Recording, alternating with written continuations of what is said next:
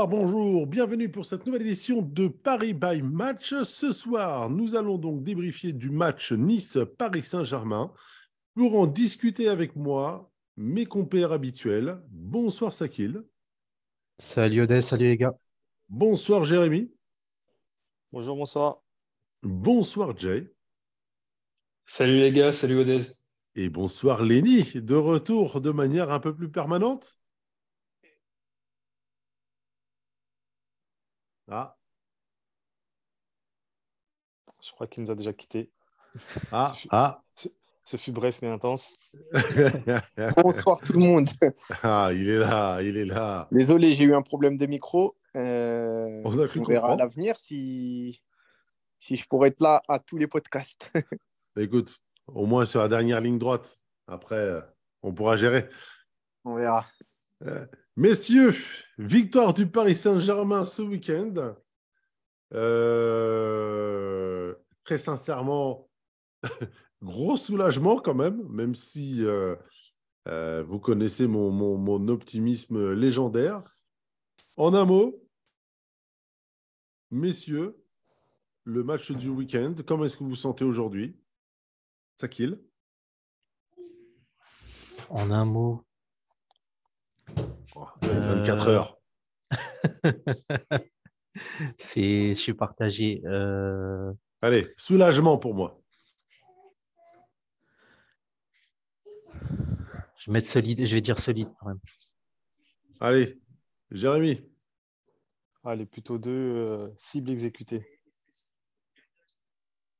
Jay. Orgueil. Et toi, Lenny Confortant. Comment? Confortant. Réconfortant.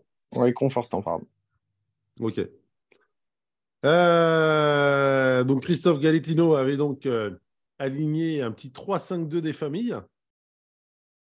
Donc, avec Gigio Donnarumma dans les buts, Sergio Ramos, Danilo Pereira, Marquinhos. Danilo Pereira, d'ailleurs, je fais une petite parenthèse d'emblée. Danilo Pereira euh, dans le centre de la défense. Non, axe gauche. Axe gauche? Axe gauche, axe gauche, Marquinhos, axe droit. Et Ramos euh, Oh, au centre. Au centre, ok.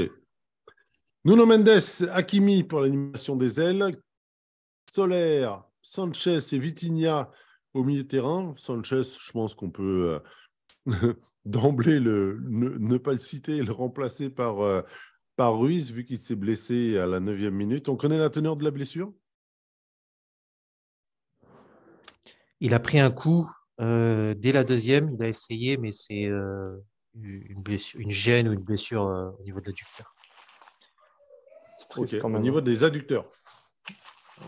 Ouais, ouais, ouais. La hanche ou l'adducteur, je sais pas. Bon. Et Kylian Mbappé, Lionel Messi en attaque. Messieurs, victoire donc 2 à 0, but de Messi et but de Ramos pour le plus grand plaisir de, euh, de, notre ami Jay. Euh, on l'a dit jusqu'à présent, donc pour moi, gros soulagement parce que euh, euh, on était quand même, on avait quand même Lens qui était revenu à trois points. Il y a une semaine bah, de la confrontation contre les Lensois, ça, ça, ça la foutait un peu mal. Et, et d'emblée, on a vu des Parisiens très, très solidaires, avec beaucoup d'envie. Je ne sais pas si vous avez ressenti la même chose. Beaucoup d'envie et euh, de dé- détermination au départ. On sent qu'il y a une, euh, ouais, on sent qu'il y a une, euh, bah, une prise de conscience et une volonté de, de se remettre à l'endroit. Ils ont bien débuté le match, ont, ont posé le jeu et ont essayé d'être dan- dangereux. Après, sur, sur l'ensemble de la partie, on a quand même eu des séquences où on a souffert. Nice a, a bien joué, a, a eu de belles actions, mais euh, comme on l'a dit, euh, la défense a été solide. Donnarumma, euh, on en reparlera, a un gros match et euh, on a eu quand même un petit peu de brin de chance sur quelques situations. Mais euh, dans l'ensemble, c'est plutôt satisfaisant. Il y a des bons points positifs et des points négatifs qui perdurent sur d'autres secteurs, notamment le milieu de terrain.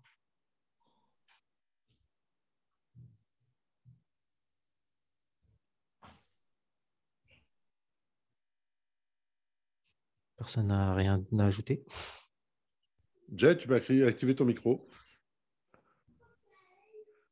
Ouais, bah écoute, moi, euh, je suis partagé entre le fait hmm, d'être content d'avoir une réaction et euh, d'être euh, d'être énervé parce que en fait, c'est pas si compliqué le football quand on y met les ingrédients. Ils ont montré du caractère pas- quand même. Hein. Ouais, mais, mais pourquoi on le voit pas à chaque match? Moi, c'est ça, moi, c'est ça en là où c'est supporter, rageant. ouais.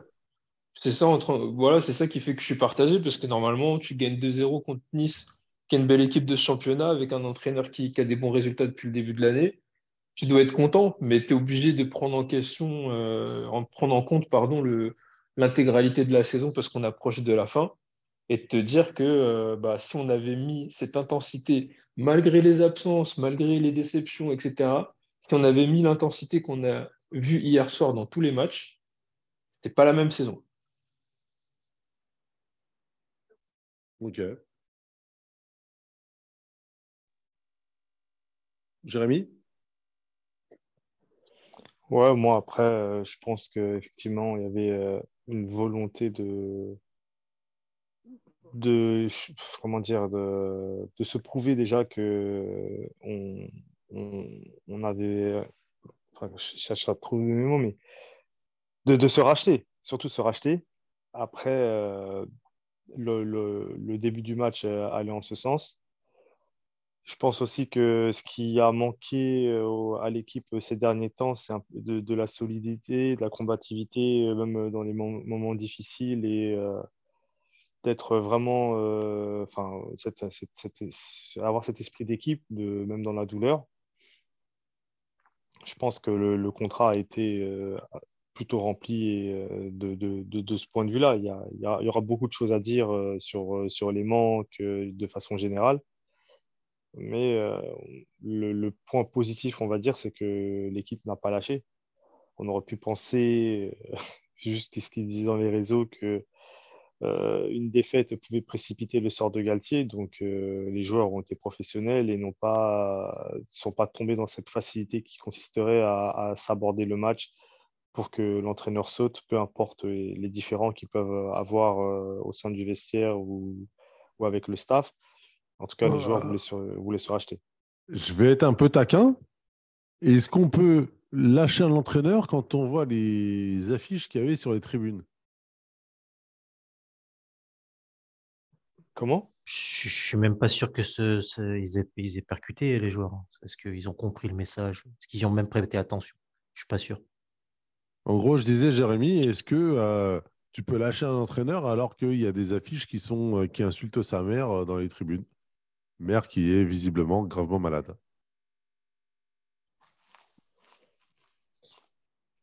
bah, Je pense que de toute façon, les joueurs, euh, j'ai envie de dire qu'ils sont dans. L'ont-ils remarqué déjà? Ouais, bah, c'est C'est vrai, ils ce sont, que dans, tu ils, sont dans, disais. ils- ils- ils sont dans leur bulle. Et en plus de ça, euh, le, le début de match, euh, la, la banderole, je ne sais pas quand est-ce qu'elle est arrivée, mais euh, le- enfin, dans, dès le début de match, les joueurs, on les a sentis tout de suite impliqués. C'est clair. Donc, je ne pense pas que ce soit. ce soit que, enfin, de ce point de vue-là, je pense, mais je pense pas que ça ait eu une incidence sur, sur le comportement des joueurs.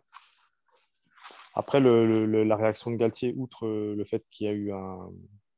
ça, ça a touché personnellement, en tout cas la, la banderole, n'en déplaise à certains ex-joueurs du PSG aujourd'hui et consultants. Il n'y a pas de hauteur à prendre parce que ça touche vraiment la famille, mais on sent quand même euh, un, entraîneur assez tendu et par rapport à ce qu'on disait la semaine dernière après le match de Lyon, euh, où est la direction sportive dans un, dans un, dans un cas comme celui-ci? C'est clair. Où est le directeur sportif pour protéger son entraîneur? Où est le, président? Euh, que font-ils pour, euh, parce que tu touches, moi, pour moi, je pense que tu touches à la famille euh, PSG de façon générale, tu touches à tout le monde. Tu touches à, la famille d'un joueur du PSG, tu touches à la famille PSG. Donc, il y a des choses pas tolérables Ah. Si, Jérémy, on a pu le répéter bien avant même, avant Galtier. Jamais les, les coachs ont été protégés ou, ou euh, été soutenus ouvertement. Ils ont toujours été euh, eu affaire à des situations comme ça, que ce soit critique ou euh, voilà. Bon, ça, c'est Ça, c'est vraiment une Ouais, chose. mais là, ce qu'il y a, c'est que pour la première fois, on a vraiment un directeur sportif qui, qui a ramené son entraîneur. Donc, euh, à partir de là, ça- depuis Leonardo Ancelotti, on n'avait pas eu ça au PSG. Je parle Hmm. sous QSI. Du coup, euh, c'est. Par contre, pour faire le guignol sur le banc de touche, euh, donner des consignes, etc., là, il y a du monde. Ah, tu parles de quelqu'un en particulier, là? Ah, bah, du directeur sportif qui a ramené son entraîneur. Euh, dans ce podcast, on parle du lâche. On dit euh, le lâche. Euh, ça, c'est toi qui le dis, pas moi. Ah oui, je le dis, le lâche. Lâche Campos. Jay, on t'a pas entendu? Ouais, moi, je ne suis pas persuadé que la banderole est vraiment jouée. Par contre, je me souviens qu'en en introduction du match, euh, l'interview de Galtier, il a, je pense qu'il a bien choisi ses mots. C'est pour ça que j'ai, en mots sur le match, j'ai gardé orgueil parce qu'il a parlé de ça. Et j'ai vraiment eu l'impression qu'il ne digère pas les dernières sorties des joueurs et Ah, que voilà. hier, euh, il leur a demandé de répondre présent. Je pense qu'il les a vraiment provoqués. Je pense que euh, s'il s'est permis de dire ça en, en conférence d'avant-match, enfin en interview plutôt, parce que conférence peut-être pas quand même, mais en interview genre bord terrain, je, je pense qu'il a dû dire pire dans les vestiaires et j'espère. Je, je, je, je pense qu'il les a vraiment secoués parce que bah, on, on a vu en toute la saison, hein, Sakil il le dit à chaque fois, premier quart d'heure de match, premier quart d'heure de deuxième mi-temps, on est toujours à la ramasse. Et là, on n'a pas vu ça du tout hier. On a vu qu'il avait le couteau entre les dents pendant tout le match. Hmm. Lenny, on t'a pas trop entendu Je sais que c'est ton retour, mais n'hésite pas à t'imposer. Concernant quoi le, le match en lui-même? Bah écoute, Bah, on sortait d'un. Concernant euh, le match en lui-même ou concernant euh, euh, Ah non, parce les, sur le cas les banderoles? avant. Sur le, Ouais, sur le, sur le sur cas Galtier, c'est vrai que tu en as parlé, mais sur le cas également du directeur sportif qui n'est pas trop présent, mais vas-y. Non, comme je m'étais exprimé déjà avant sur le cas Galtier, mais après, s'il faut revenir sur le match en lui-même, dans la globalité, voilà, je pense que hum, la motivation, elle a, elle a dû être naturelle, vu qu'on avait la pression euh, du résultat de Lens. Euh, on était dans l'obligation de faire un résultat de façon à conforter no- notre place de leader avant, avant de les recevoir. Hmm. Voilà. Euh, je pense pas que la banderole a forcément impacté les joueurs, mais euh, ça reste des professionnels et. Et il voulait ça- aussi assurer le coup. Voilà, il fallait assurer le coup. Et je pense hein, euh, ils ont dû se manger une petite pression aussi courant la semaine par, par, par les dirigeants. Quoi. Les gars, on s'est fait éliminer de la LDC, on est sorti de la coupe. Là, il reste que le championnat. Allez, euh, on fait le job et voilà, on remporte ce, championnat et après, on fait les calculs à la fin. Quoi. Voilà. Alors, je, vais partir un peu dans tous les sens, mais je vais profiter de ce que dit Lenny. Euh, je ne sais pas s'ils sont pris une, soufflante cette semaine, hein, parce que c'est peut-être euh, c'est ce qui a été dit par rapport au passage de Nasser euh, au, camp des loges. Mais est-ce que c'est pas concomitant avec la sortie de la vidéo et, euh, la sortie de, euh, de Galtier, enfin de Galtier, de Kylian Mbappé euh, sur, bah, sur son appréciation de la campagne d'abonnement qui a été faite?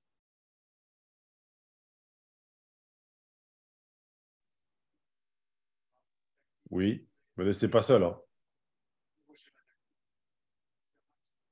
Allô, allô Ah, C'est- c'est- Ta question, question- c'est elle, elle est un peu dans tous les sens, la question. Non, c'est moi qui vais dans tous les sens parce que je profite de ce que tu dis là et, et, et- et j'en profite pour euh, justement euh, amener le sujet du, euh, de l'abonnement gate ou du Mbappé gate avec sa sortie de la semaine. Est-ce que justement la gueulante qui a été euh, euh, insufflée par nos dirigeants euh, n'est pas, euh, n'est pas tombée en frontal avec ce qui est sorti euh, avec cette campagne, euh, cette campagne d'abonnement qui a été durement euh, euh, reproché par, par Kylian Mbappé.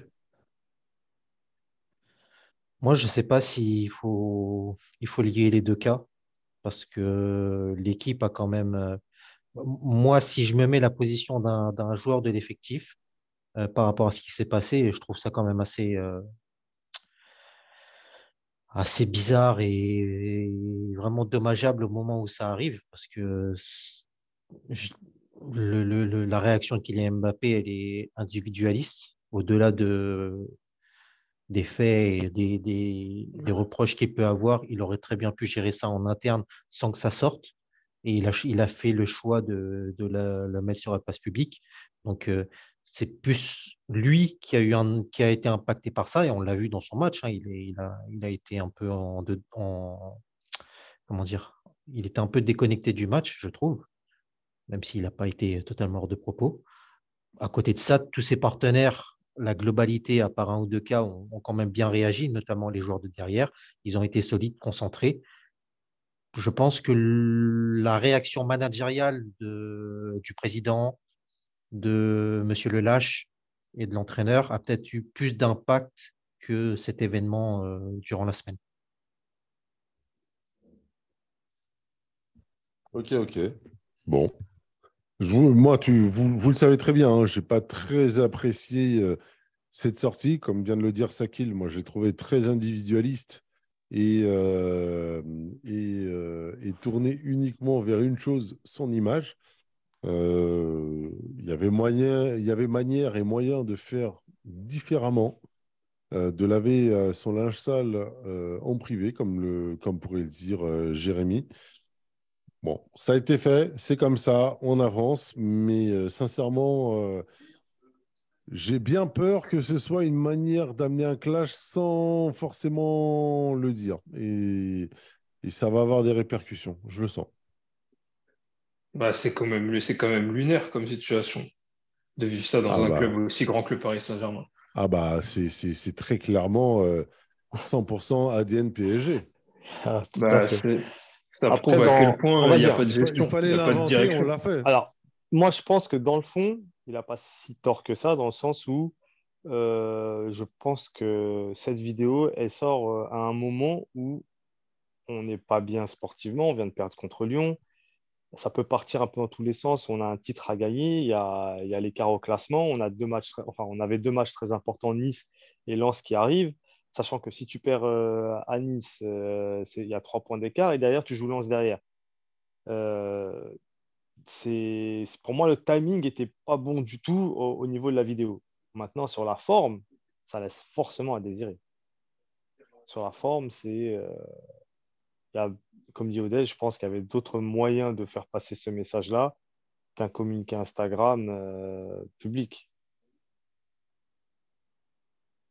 moi, sur ce, il n'y a pas, d'intérêt en fait de faire ça. Moi, j'avoue, je n'ai pas, pas compris non plus dans la vidéo, j'ai pas eu l'impression qu'il y avait quelque chose de, de néfaste ou qui pouvait nuire à son image ou à celle du club. Est-ce qu'il y a eu euh, une faute de montage de la part de, la société de production qui a été engagée pour faire ça? Peut-être, en tout cas, la, réaction, enfin, Kylian Mbappé, c'est quelqu'un de très intelligent. Je pense que c'est ce qu'il fait. Maintenant, peut-être que nous, on voit pas, euh, voilà, c'est peut-être un coup de billard à quatre bandes et on voit pas les trois autres bandes. Mais quel est l'intérêt de faire ça avant un match, dans une situation euh, un peu maussade, à, quelques temps de la fin de la saison? C'est incompréhensible et, c'est, un sujet dans moi, moi, moi, j'ai, l'impression, j'ai l'impression que ce qu'il reproche euh, au club, c'est le timing de la sortie, plus que le contenu, etc. Puisque le timing de la sortie, il est justement, comme tu le dis, dans une période euh, très délicate. Et ça donne l'impression que lui est tourné par, par l'individualisme et par euh, la volonté d'être euh, l'élément euh, protagoniste du projet, ce qui est vrai. Et c'est ça que je trouve dommage et bizarre parce que bah, assume, c'est tout le monde le sait. Il n'y a, y a rien, y a rien qui, qui, qui, qui, est caché par rapport à ça. Et j'ai envie de te dire, tout le monde est en accord avec ça. Donc, sur ce, sur ce point-là, il n'y a, pas de problème pour. Personne, il n'y a aucun problème du fait que tu sois le numéro un du club et qu'on tourne le projet sur toi. Au contraire, c'est la volonté. Donc, je pense que c'est plus le timing par rapport au, moment délicat. Mais après, si tu te mets dans la position du club, le club est parti dans son sens pour le brosser dans le sens du poil, mais le club a, aussi des deadlines à respecter. Le, moment de la, je ne sais pas, mais si ça concorde par rapport aux autres campagnes, je suppose que c'est le moment où tu lances la campagne pour lancer les abonnements et pour aussi pour générer ton chiffre, etc. Donc ah ben c'est relancé pour les abonnés, hein les abonnés après, malheureusement, malheureusement, ça concorde avec une mauvaise période. Mais est-ce que la mauvaise période justifie le fait que tu ne travailles pas à côté? C'est ça la question qu'il faut se poser. Ah bah, mais s'il si, s'intéresse à la vie du club, euh, Kylian Mbappé, euh, nous on est abonnés. Donc en, gros, comment ça se passe pour les gens qui écoutent et qui ne sont pas abonnés? Tu reçois un mail euh, il y a un mois qui te dit voilà, est-ce que tu veux toujours être abonné? Parce que sinon, ça se renouvelle automatiquement et tu ne pourras pas sortir après. Donc il te laisse un mois. Là, on est arrivé au bout d'un mois. Il nous envoie le mail pour nous dire bah, en gros, c'est reparti pour un an, merci de nous avoir suivis, avec le message de Kylian Mbappé. Donc, en fait, le timing, il est, ça n'a rien à voir avec le sportif de l'équipe première. C'est euh, l'engagement du club envers ses supporters et ses abonnés. C'est deux, temps, deux temps, si temps différents. Et si j'en conclus, après avoir fait le, travail sur les, les, personnes déjà abonnées, comme tu le dis, tu déduis du nombre de, de places que tu auras pour proposer euh, euh, l'abonnement à tes, à, à, tes supporters qui sont sur liste d'attente. Donc, c'est la suite logique. Bah oui, au niveau commercial, il n'y a rien de. Il a rien de choquant. Après, derrière, lui, il peut peut-être percevoir comme étant les choses comme étant euh, c'est la bande à Kylian et par rapport au vestiaire actuellement, il y en a certains qui grognent et ça le gêne. Je peux très bien le comprendre. Je peux comprendre, comme l'a dit Jérémy, que euh, il ne soit pas en adéquation avec la manière dont est utilisée son image ou de la manière dont ça a été axé, parce que le moment est pas bon pour X ou Y raison. Maintenant, ça ne sert à rien d'afficher le club comme ça. Ça l'affaiblit plus qu'autre chose. Et lave ton linge sale en, interne. Point. Parce que les supporters, eux, ce qu'ils attendent, c'est les trois points contre Nice. Ce qui se passe à côté, ces états d'âme. Personnellement, j'en ai rien à foutre et je pense que la grande majorité des supporters n'en ont strictement rien à cirer. Ils défendent ses intérêts, ok, mais gère ça en interne. Parce que sur pas mal d'autres sujets, tu sais bien le faire, faire passer les messages en interne, machin, etc. Donc, euh, je vois pas pourquoi là, euh, tu te fends d'un tel message dans les réseaux sociaux. Surtout que euh, ça intervient à un moment donné où la vidéo, bah, elle n'est pas beaucoup vue, quoi. Elle n'est pas, beaucoup de... elle pas beaucoup divulguée. Et puis, enfin, ouais, il n'y a pas encore un gros. Il n'y a pas eu un, une grosse audience. Et surtout, c'est sur un truc qui est totalement banal. C'est la campagne de réabonnement. C'est rien du tout. Et donc, euh, je pense que peut-être, je sais pas, est-ce qu'il a voulu euh, remettre, euh, entre guillemets, l'institution au-dessus de sa personne? Par, par démagogie En tout cas, c'était maladroit, c'était mal fait et je pense que ça a fait chier tout le monde. Ouais, écoute, moi, je. On va revenir au match, hein, mais j'ai trouvé ça un peu dommage. Je comptais en parler tout à l'heure, à la fin de l'émission, mais voilà, j'ai profité de, de, la parenthèse euh, offerte par Lenny pour en discuter. On va revenir au match, messieurs. Qu'est-ce que vous avez retenu euh, sur ce match-là? Alors, moi, très clairement, et je vais être assez rapide, euh, j'ai bien aimé l'engagement, j'ai bien aimé l'envie affichée par les joueurs, même si il y a eu des hauts et des bas manifestes sur ce match. Euh, mais c'est quand même un visage qu'on n'a pas vu depuis un bon petit moment. Euh, des joueurs qui se battent au pressing, qui se battent à la retombée des ballons. Euh, à chaque perte de balle, tout de suite, ça courait comme des morts de faim. Enfin voilà. Des choses que j'ai appréciées, qu'on voit très très peu ces derniers temps. Depuis Marseille. oh, facilement, facilement. Euh, même si pour moi, Marseille, finalement, bah, c'est une parenthèse. Hein, parce que derrière, euh, c'est des choses qu'on ne voyait pas non plus euh, depuis le retour au mois de janvier. Hein. Et, et, à côté de ça, bah, dans le jeu, c'est toujours aussi famélique. Hein. Il y a des schémas de jeu, je vous jure, que c'est inlassablement les mêmes schémas de jeu depuis, depuis, depuis, depuis six mois c'est les dédoublements, les jeux à trois sur les côtés, les dédoublements euh, sur les côtés encore une fois. Euh, les ballons sont amenés de la même manière sur les côtés. Euh, enfin, Ouais, c'est un jeu hyper stéréotypé, c'est un jeu hyper téléphoné, et s'il n'y a pas les performances individuelles de nos joueurs, c'est assez compliqué. quoi. Heureusement qu'on a des joueurs de talent quand même, mine de rien, hein, qui ont du ballon, parce que collectivement, je ne vois rien. On se répète, hein, mais là, c'était vraiment... Euh, enfin, merci pour, pour l'envie des joueurs, quoi. Sakil? Non, mais après, euh, de toute façon, tu n'allais pas retrouver euh, du jeu comme ça du jour au lendemain. les problèmes tactiques, ils datent pas de hier. bien, même avant la Coupe du Monde, on avait déjà des, des, on, émettait déjà des réserves sur euh, ce qu'on voyait euh, dans le contenu et tactiquement. Moi, je reste persuadé que tu es renfermé par euh, le profil de tes joueurs et par les joueurs disponibles, donc la structure que tu, peux mettre en place par la formation et la tactique. Il y a les limites des joueurs. On ne va pas refaire un débat sur Vitinia, mais c'est l'exemple type du joueur qui est trop limité et qui t'apporte ni euh, d'un côté ni de l'autre, que ce soit offensivement ou défensivement. Et finalement, bah, tu dois t'en remettre à, tes individualités les plus fortes comme Messi Mbappé. Nuno Mendes, voire Hakimi, mais Hakimi aussi est dans une période très délicate qui, remonte, qui, dure maintenant. Et tu te retrouves avec un jeu stéréotypé.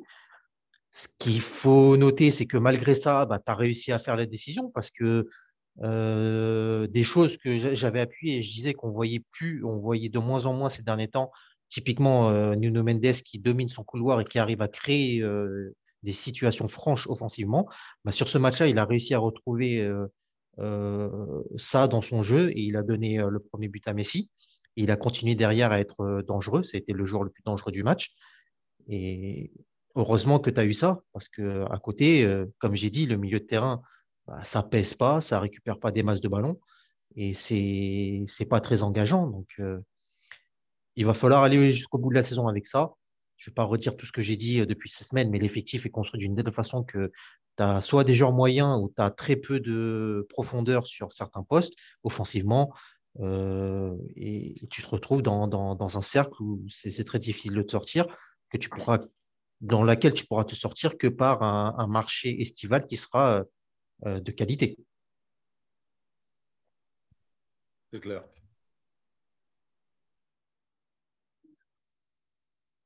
Jérémy?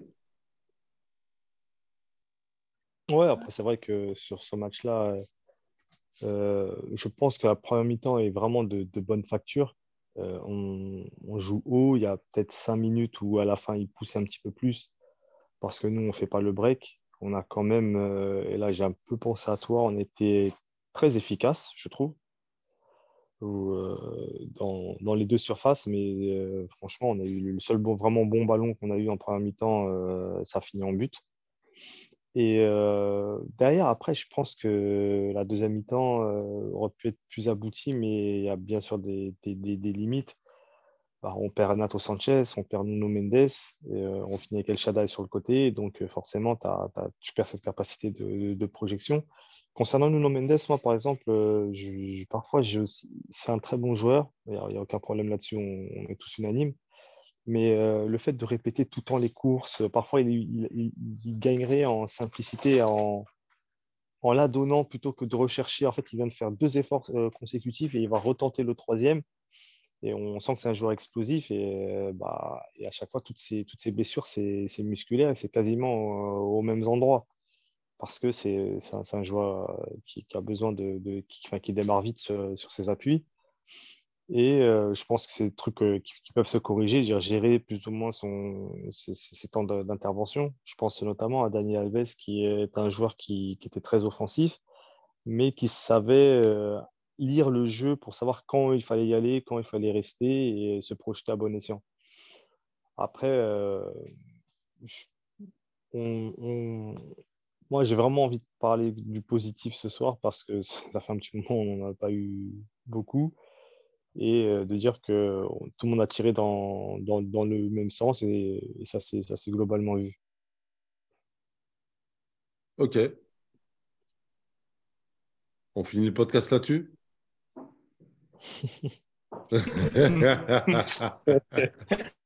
On va passer. On va passer. Allez, Jay. Bah, moi, j'allais dire, euh, toi, t'es, toi, t'es bon, Odès, déjà, parce que tu vois des, tu vois des schémas de jeu. Moi, franchement, j'en ai- j'ai j'ai beaucoup de mal à en voir. Mais tu les vois, tu les vois quand Si, ils il y en jouent sur avait, les il y en avait, là. côtés. Il y en Quand tu avait. vois sur Ouais, les côtés, mais- tu les vois tous les matchs. C'est c'est la seule Trop chose que je vois. peu, trop peu, trop peu, trop peu pour moi. Ouais. C'est la seule chose. Les C'est- sorties de c'est balles, tu, non, tu, tu, tu vois les sorties de balles avec, euh, tu utilises Hakimi euh, qui se projette avec les, les jeux à 1, 2, 3, surtout Messi qui, qui vient. D'ailleurs, euh, je ne sais pas si vous avez remarqué, euh, Messi joue beaucoup, de, beaucoup plus avec Hakimi qu'il pouvait le faire euh, les derniers avant. C'est bien, c'est bien. beaucoup- On travaille, là, on, travaille, là- on travaille le futur.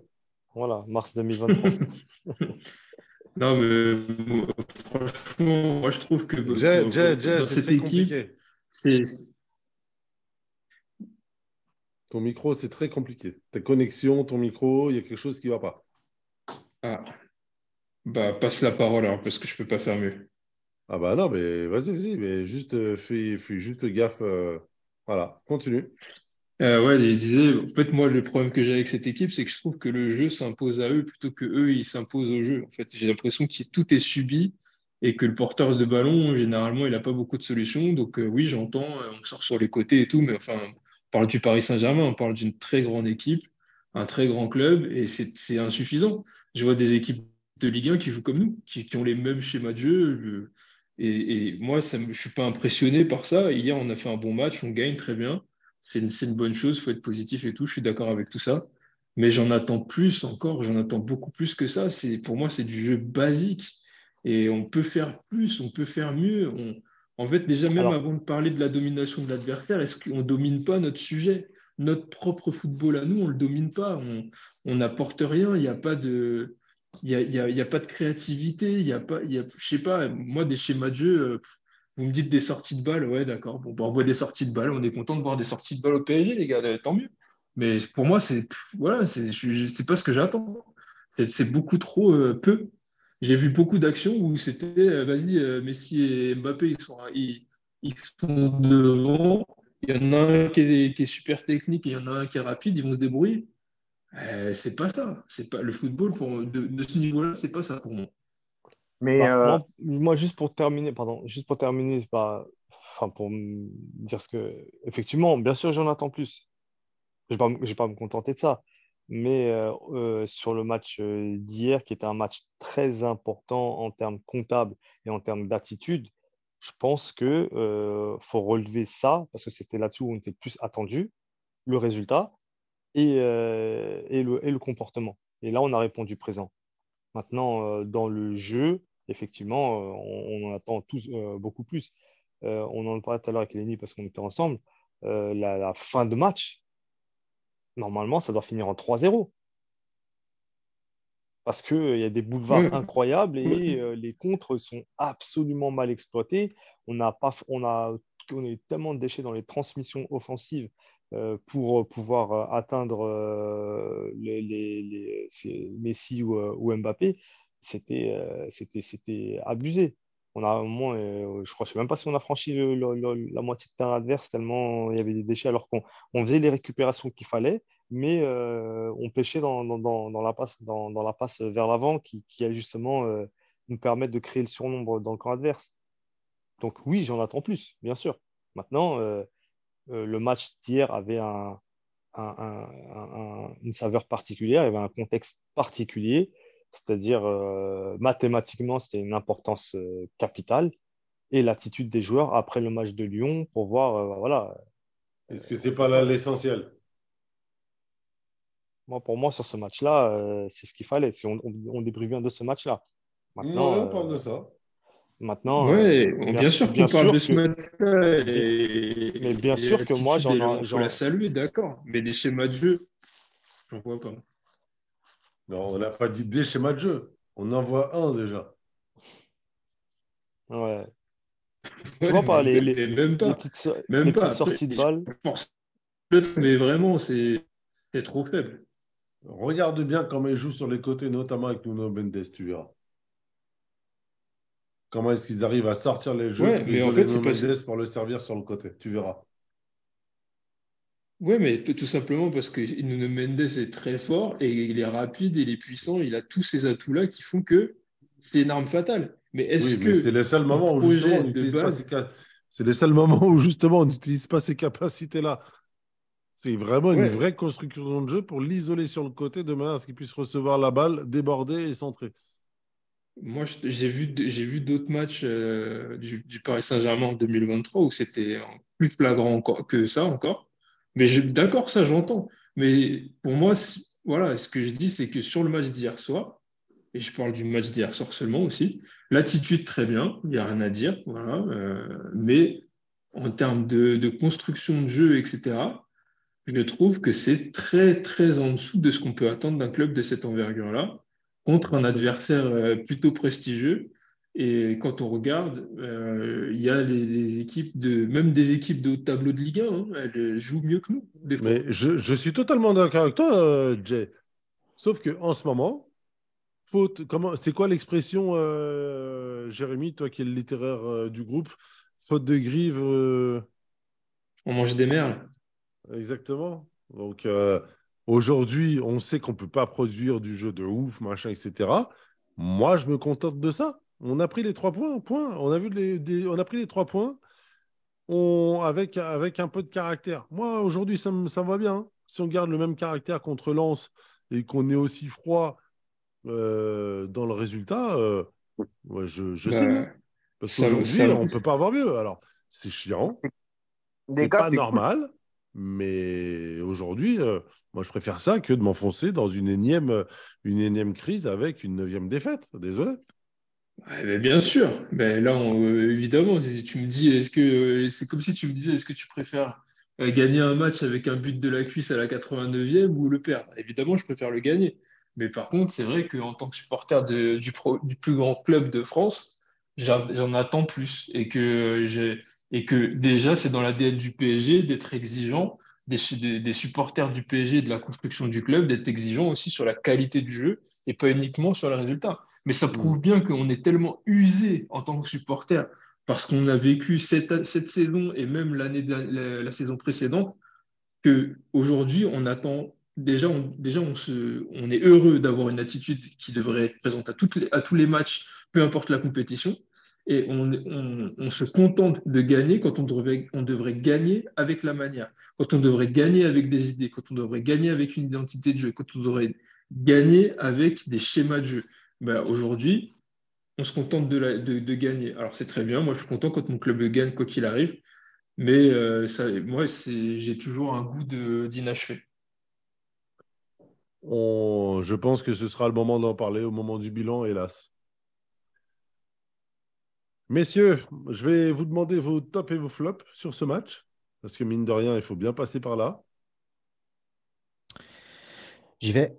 Alors, en top, euh, bah, j'ai dit Nuno Mendes, parce qu'il a été déterminant sur ce match par son activité, son apport. Euh, il a réussi à retrouver la, créativité qui fait qu'il était dangereux et décisif par la passe en offrant le premier but à, Léo Messi. Et aussi euh, cette action où il centre pour Danilo qui fait poteau. À côté de ça, il a été plutôt solide défensivement sans être vraiment euh, mis à mal en danger. Donc, euh, bravo pour lui. Un peu inquiet de sa sortie parce qu'apparemment, il, a ressenti une fatigue musculaire euh, à l'endroit où il avait été blessé pendant la Coupe du Monde. Donc, à surveiller pour dimanche prochain. je vais citer Léo Messi parce que ce n'est pas un match énorme de sa part, mais décisif. Euh, impliqué. Euh, il faut savoir que Messi est le joueur qui a récupéré le plus de ballons côté PSG, devant les milieux de terrain. 9, alors que Vitinha est à 7 et les autres sont en dessous. Donc, euh, ça, ça, te dit l'engagement qu'il a eu sur ce match. Donc, bravo, bravo à lui d'avoir réagi de la sorte. Et en flop, j'avais. comment il s'appelle?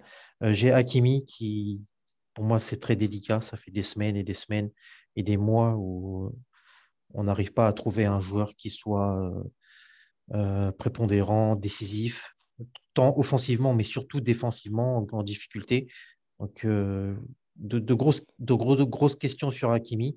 Est-ce que c'est moment de... Est-ce que c'est pardon, est-ce que c'est le moment de faire intervenir la carte euh, vie personnelle ou pas? Non, parce que pour moi, c'est pas tant, c'est pas spécialement le, côté extra-sportif qui fait qu'il n'est pas bien, parce qu'on a vu qu'avec le Maroc, euh, il est parti, il a joué impeccable contre le Brésil. Euh, Hakimi, au niveau quand il a maillot rouge, pas de souci. Mais au PSG, euh, pour moi, on, dit qu'on met le, la défense à, 3 plus les deux pistons pour favoriser Nuno et Hakimi. Mais Hakimi, dans le jeu du PSG, parce que l'Inter, c'était une autre histoire, mais dans le jeu du PSG, il n'est pas à l'aise à ce poste. Et on l'a vu à la mi-saison, euh, enfin à la mi-saison, à la mi-première partie de saison quand Galtier est passé en losange et avec la défense à 4, en, ayant un jeu lancé, Hakimi était beaucoup plus percutant et impactant sur les matchs dans une défense à 4. Donc, euh, c'est ce qui m'embête, c'est qu'on n'arrive pas à utiliser un joueur avec le talent et la qualité de, de Ashraf euh, dans, cette équipe et ce n'est pas le premier latéral qu'on met en difficulté. Pour moi, le, bien sûr, je, encore une fois, je tends ce joueur parce qu'il manque de, de, personnalité pour s'affirmer dans cette équipe. Mais il y a aussi euh, ce qu'on fait tactiquement avec lui. Je trouve que c'est on, l'utilise à, à contre-emploi en fait. Donc euh, il va falloir régler ce, ce, souci parce que sinon ça va être encore un latéral qu'on aura gâché. Ok. Je vais me lancer. Donc, euh, pour moi, dans mes tops, Gigio Donnarumma. J'ai eu l'agréable surprise euh, de voir hier soir que, beaucoup euh, ont découvert ce gardien hier soir. J'étais assez, assez stupéfait, mais bon, on ne doit pas voir les mêmes matchs. même s'il n'est pas irréprochable, des matchs comme hier, il en a déjà produit quelques-uns depuis le début de la saison. deuxième top, Danilo Pereira. Moi, je continue de dire que ce bonhomme est, juste exceptionnel et qu'on a vraiment de la chance de l'avoir. Euh, ok, il n'est pas spectaculaire, mais euh, quand on lui donne un taf, il le fait et il le fait bien. Euh, il a de la personnalité, il, a du caractère. Enfin, sincèrement, merci Danilo. dans mes flops, Kylian Mbappé une phase, euh, une phase très, euh, très compliquée. Euh, bizarrement, c'est pas le même Mbappé qu'on voit en équipe de France, mais bon, un peu, une phase un peu compliquée. Trois matchs sans marquer de but. On voit que sur le terrain, c'est, c'est, approximatif. Donc, je, ouais, il était incertain avant le match, visiblement, d'après ce que nous dit Christophe Galtier, je ne sais pas quoi en penser, sincèrement. Euh, dernier, alors, ça va être un peu particulier, je crois qu'on ne l'a jamais fait dans, Paris by Match. Euh, dans mes tops, Christophe Galtier. Euh, bravo mon gars, tu as réussi à sauver ta tête. Dans mes flops, Christophe Galtier. Mon gars, dans le jeu, franchement, c'est bon, euh, passe la seconde. Et dans mes mentions spéciales, Christophe Galtier, euh, soutien par rapport à, à, ce qui s'est passé dans les tribunes hier soir. Donc, donc voilà. Jérémy? Alors, dans mes tops, j'ai Donnarumma, match impeccable deux arrêts très déterminants et euh, une, euh, une présence et prestations euh, vraiment de, haut vol dont on avait vraiment besoin. En deux, comme vous, Nuno Mendes pour tout ce que vous avez cité, détonateur et décisif en plus. En trois, j'ai beaucoup aimé Fabian Ruiz. J'ai bien aimé son, son entrée, sa, façon d'apporter de, m'apporter euh, immédiatement. Et j'ai aussi euh, remarqué qu'il avait, il a intégré le rôle de sentinelle, donc à la sortie de Renato Sanchez. Et euh, je trouve que c'est pour moi, bah, on, avait fait comparatif, toute proportion gardée, avec Thiago Motta, mais je pense que c'est par rapport à ses qualités, c'est vraiment le, le, poste qui, je pense, lui, lui, convient le mieux. Il peut assurer, il a une, on va dire, une vision plus, plus large et euh, des, des, ouvertures euh, qui sont multipliées et des options de passe multipliées pardon, pour pouvoir distribuer. Et il l'a très bien fait. Il a été, il a été hargneux à, la récupération. Il a gratté pas mal de ballons. Et voilà, je pourrais, je pourrais souligner ça. Et en mention spéciale, alors, j'aurais pu mettre Mbappé en flop pour tout ce que tu as dit aussi, mais en mention spéciale, je vais mettre euh, le numéro 30 qui, euh, quand même, a fait un, bon match, un but, euh, une passe décisive dans, dans, un match qui comptait, et beaucoup de disponibilité et du travail défensif. Donc, on va rester sur ça. Ah, ça y est, chacun a son numéro, à son joueur qui, dont il ne veut pas prononcer le nom. en effet. Bon. Je sais pas, je sais pas qui est le fautif hein, qui a lancé cette mode, mais bon. Bien joué, gars. ouais, ça, c'est pas, c'est pas une bonne personne en tout cas. probablement, probablement. Ouais, bah, J'enchaîne avec mes tops en, numéro 1. Je vais mettre Nuno Mendes pour tout ce que vous avez dit. Moi, c'est un joueur qui me fait, euh, qui, qui, me procure beaucoup de plaisir à le voir jouer. J'aime beaucoup son, son attitude, son enthousiasme, sa détermination. Et c'est vraiment un joueur dominateur. Je trouve que quand il prend la balle, il, écrase tout sur son passage. J'aime bien ça. Je trouve que c'est exactement l'attitude qu'un joueur du Paris Saint-Germain doit avoir. Et lui, il l'a tous les matchs en plus. Donc, euh, les seules fois où on ne l'a pas vu, en fait, c'est quand il y a eu des blessures ou voilà, mais c'était des pépins physiques. Mais sur l'attitude, il est toujours sur la même ligne droite. Donc, euh, voilà, je salue ça. En deuxième top, je vais mettre Donnarumma parce que pour tout ce que vous avez dit, il fait un très grand match. Évidemment, ce n'est pas le premier, mais hier, j'étais particulièrement content parce que souvent, il a fait des grands matchs comme ça et ils, ont été entachés d'erreurs collectives ou individuelles de ses partenaires et, c'était un peu injuste pour lui parce qu'évidemment, il ne peut pas faire tous les arrêts parfaits. Et de temps en temps, il y avait des, il y avait des mauvaises actions. Et bah, lui, c'était le dernier maillon de la chaîne qui faisait qu'on prenait le but mais on le pointait du doigt. Et donc là, je suis content pour lui que là, il ait eu un clean sheet dans un match important et que euh, voilà, sa, prestation ne, souffre pas de ça. En troisième top, je vais mettre Danilo bah, pour tout, ce que vous avez dit aussi et puis tout ce qu'on dit d'habitude. C'est l'homme de confiance. Euh, il est passé du 12e homme à un titulaire indiscutable. Euh, voilà, je pense que c'est un peu toute proportion gardée, le genre de joueur comme Blaise Matuidi qui, qui, souffre un peu d'une image des joueurs pas fins techniquement, mais peut-être que tu n'as pas l'impression que tu vas devoir compter sur lui, mais en fait, tu te rends vite compte que le premier nom que tu dois mettre sur une feuille de match, c'est le sien. Et, autour, tu vois ce que tu peux faire, mais lui, tu étais sûr qu'il va te donner ce, ce que tu attends. Donc euh, voilà, bravo à Danilo. En mention spéciale euh, négative, je vais mettre Vitinha euh, parce que moi, il m'avait donné beaucoup d'espoir en début de saison. Et finalement, euh, je ne sais pas si c'est tactique, je ne sais pas si c'est mental, je ne sais pas si c'est physique, mais il y a beaucoup de déceptions par rapport aux, attentes euh, qu'on avait en lui. Et puis, la, complicité qu'on avait vue avec Verratti, aujourd'hui, on, le voit. Hein. moi, je le vois euh, quand, quand, je vais au parc, je le vois, il court beaucoup, il fait des efforts et tout. Mais c'est dans le vide et ça n'a pas beaucoup de sens et ça n'a pas beaucoup d'impact sur le jeu de l'équipe. Donc c'est dommage, c'est un peu, un, un peu quelqu'un qui est en train de se perdre dans un collectif euh, et dans un milieu de terrain surtout un peu malade. Et, euh, et je mets un, petit clin d'œil à, Carlos Soler qui a fait un bon début de match. Lenny, à ton tour de clôturer cette. Euh, bah, je pas être plus créatif que ça, je pense.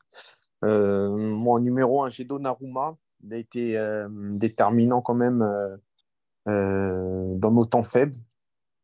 Et aussi, il a eu une bonne chatte de Dédé euh, sur la séquence où Dante a mis la tête là. Bon, chacun se fera son avis si elle est rentrée ou pas rentrée, mais la Goldline Technology, elle a, elle a, elle a conclu que non, ce qui fait plaisir. Euh, en numéro 2, j'ai beaucoup aimé le match de Nuno Mendes. Je ne sais pas quoi rajouter de tout ce que vous avez dit sur lui. Moi, c'est un joueur que j'ai connu euh, avant qu'il vienne au PSG, au Sporting.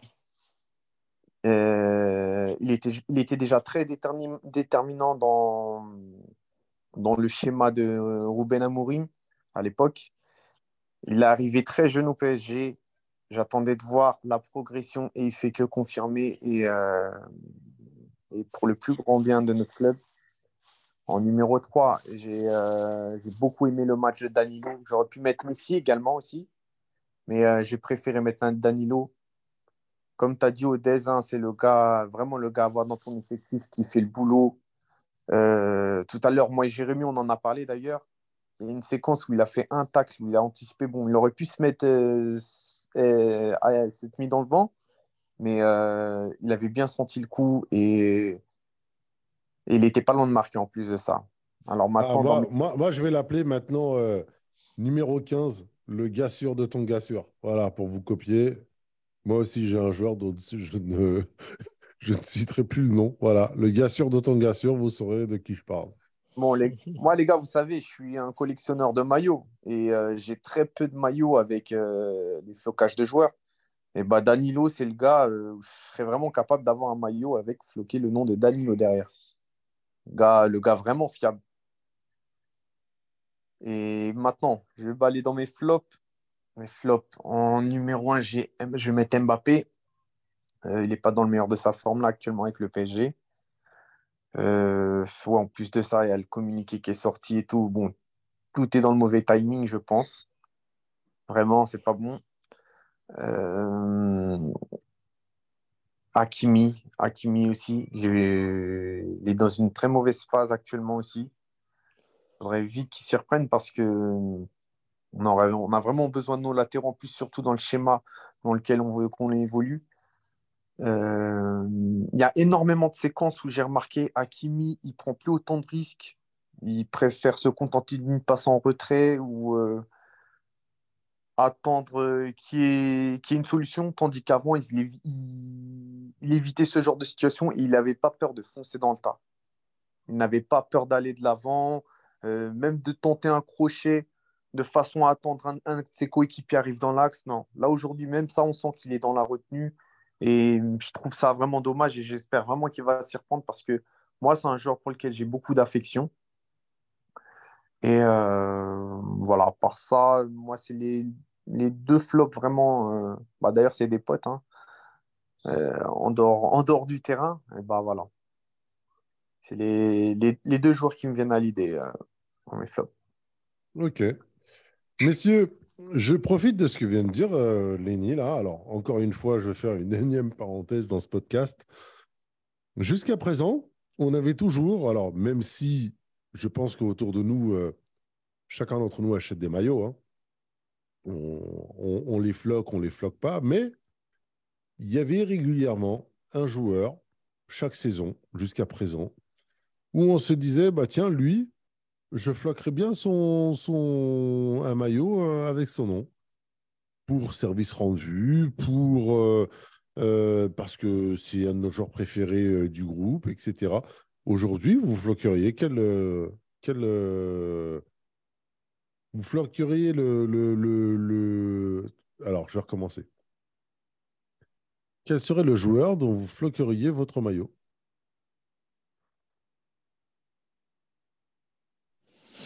Ah, je vous embouche un coin, hein. Vous attendez pas Après, si, si, si tu pars dans le sentimental, euh, euh, moi, il y a, moi, moi, y a deux, il y a, il y a trois joueurs qui me viennent à l'esprit. Euh, Pastore, la- Pastore Tu peux pas dire Ravière. Pastore. alors, le, le, le, le, pre- le Mais premier, tu peux pas le- dire Sarabia. Le premier, le premier, c'est Ravière, le- le, deuxième, le- c'est le Pastore, et le premier- troisième, c'est Ravière Pastore. le premier, en toute logique, bah, c'est Javier Pastore, parce que il, est éternel. Je parle des joueurs de l'effectif actuel. Non, je rigole. Si tu vas dans le sentimental, pour moi, je mets deux joueurs, euh, Verratti et Neymar, parce que c'est des joueurs que j'aime, j'aime beaucoup. Euh, je trouve que c'est des joueurs qui sont jamais décevants. M- dans mon idée que je me fais du football, je tiens juste à préciser, parce que tout le monde n'a pas la même vision. Après, si on va dans les performances de la saison, forcément, le, premier joueur que tu, tu as euh, idée de bloquer, c'est Danilo, sans, discussion. Peut-être Nuno Mendes, mais euh, après, moi, personnellement, j'ai un peu de mal de, pour floquer des joueurs beaucoup plus jeunes que moi. Je sais pas, c'est juste un truc de con. Ouais, Vous euh, aussi, chers auditeurs, hein, n'hésitez pas à, nous, euh, à rebondir euh, sur, sur Twitter, hein, à nous répondre à cette question-là. Euh, quel joueur de l'effectif actuel vous floqueriez votre maillot si jamais vous deviez être amené à le faire? Voilà. Mais sinon, vraiment, il n'y a, pas de- y a pas de joueurs. Il y a des joueurs que j'aime bien qui ne sont pas au niveau. Bah, Fabien Ruiz, c'est des joueurs que j'aime beaucoup. J'aime beaucoup leur profil et le, le, le style qu'ils dégagent. Mais pas après le passage au PSG. Mais en ce moment, ils ne me donnent pas envie de, de- de dépenser de l'argent pour, pour mettre leur nom sur mon dos. Donc, euh, Et de se balader. Ouais. ça va être un peu euh, délicat. Quoi. Après, si tu as vraiment du courage et tu es solide sur tes épaules, bah, tu, tu mets solaire. hein. Malheureusement, Sarabia est parti. Qu'est-ce que tu veux que je te dise? Ah, il te faut bien. Je sais que tu aimes bien les Espagnols, mais bon, à ce point-là. Oh là là. Jérémy, Jay, Lenny Rapidement. Ouais, pareil, ça se joue entre Euh, moi, bah, comme je dis, Ok, euh. Nuno Mendes, Solidarité Capverdienne, on est ensemble. Et même en plus de ça, bon, c'est un, moi, c'est un joueur vraiment que que j'apprécie, bon, d'or qu'il soit d'origine capverdien. Euh, il y a un joueur aussi que j'aime beaucoup, bah, il a- il est d'ailleurs capverdien également, Renato Sanchez, malgré que- qu'il ne puisse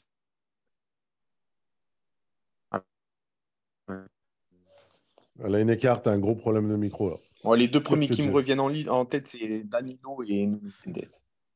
Ah. Ok. Jay? Moi, honnêtement, euh, cette saison, personne. Euh.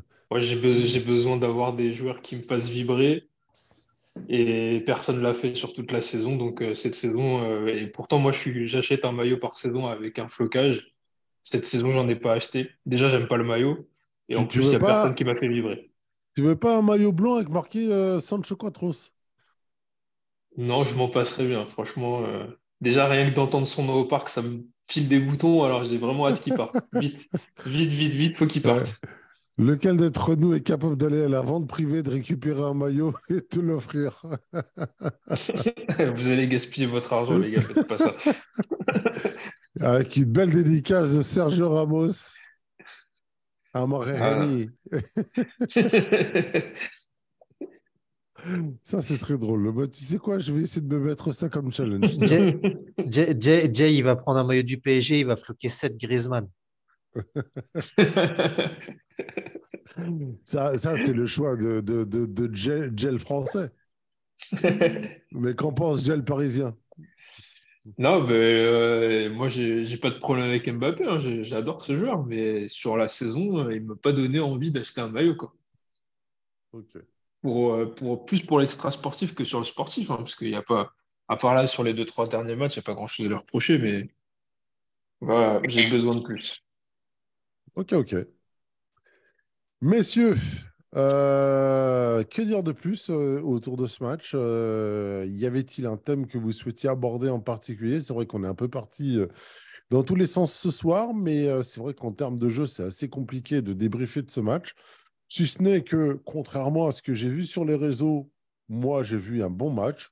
C'est vraiment la première fois de- depuis un petit moment que j'apprécie un match du PSG avec un adversaire qui, qui, était, qui était d'assez bonne facture. Je ne sais pas ce que vous en avez pensé. Moi, c'est un très beau match de football. Et, euh, voilà, il faut que, faut que le Paris Saint-Germain se rende compte que pour faire un beau match de football, il faut être deux. Et du coup, là, hier, on avait un adversaire qui était, qui, qui était une bonne équipe et qui a bien joué au ballon. Et nous, on s'est mis à la hauteur de l'événement. Et quand je dis nous, j'ai dit nous, le club, puisqu'il y avait les joueurs qui étaient au rendez-vous, et la direction, et la présidence. Et c'est vraiment rare. Ok. Ouais, ouais, ouais. C'est vrai, c'est vrai, c'est vrai.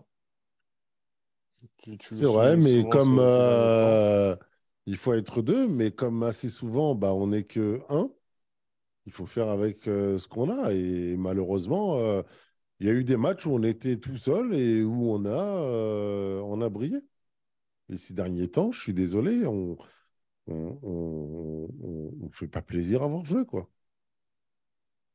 Donc moi, le match d'hier soir, je le prends.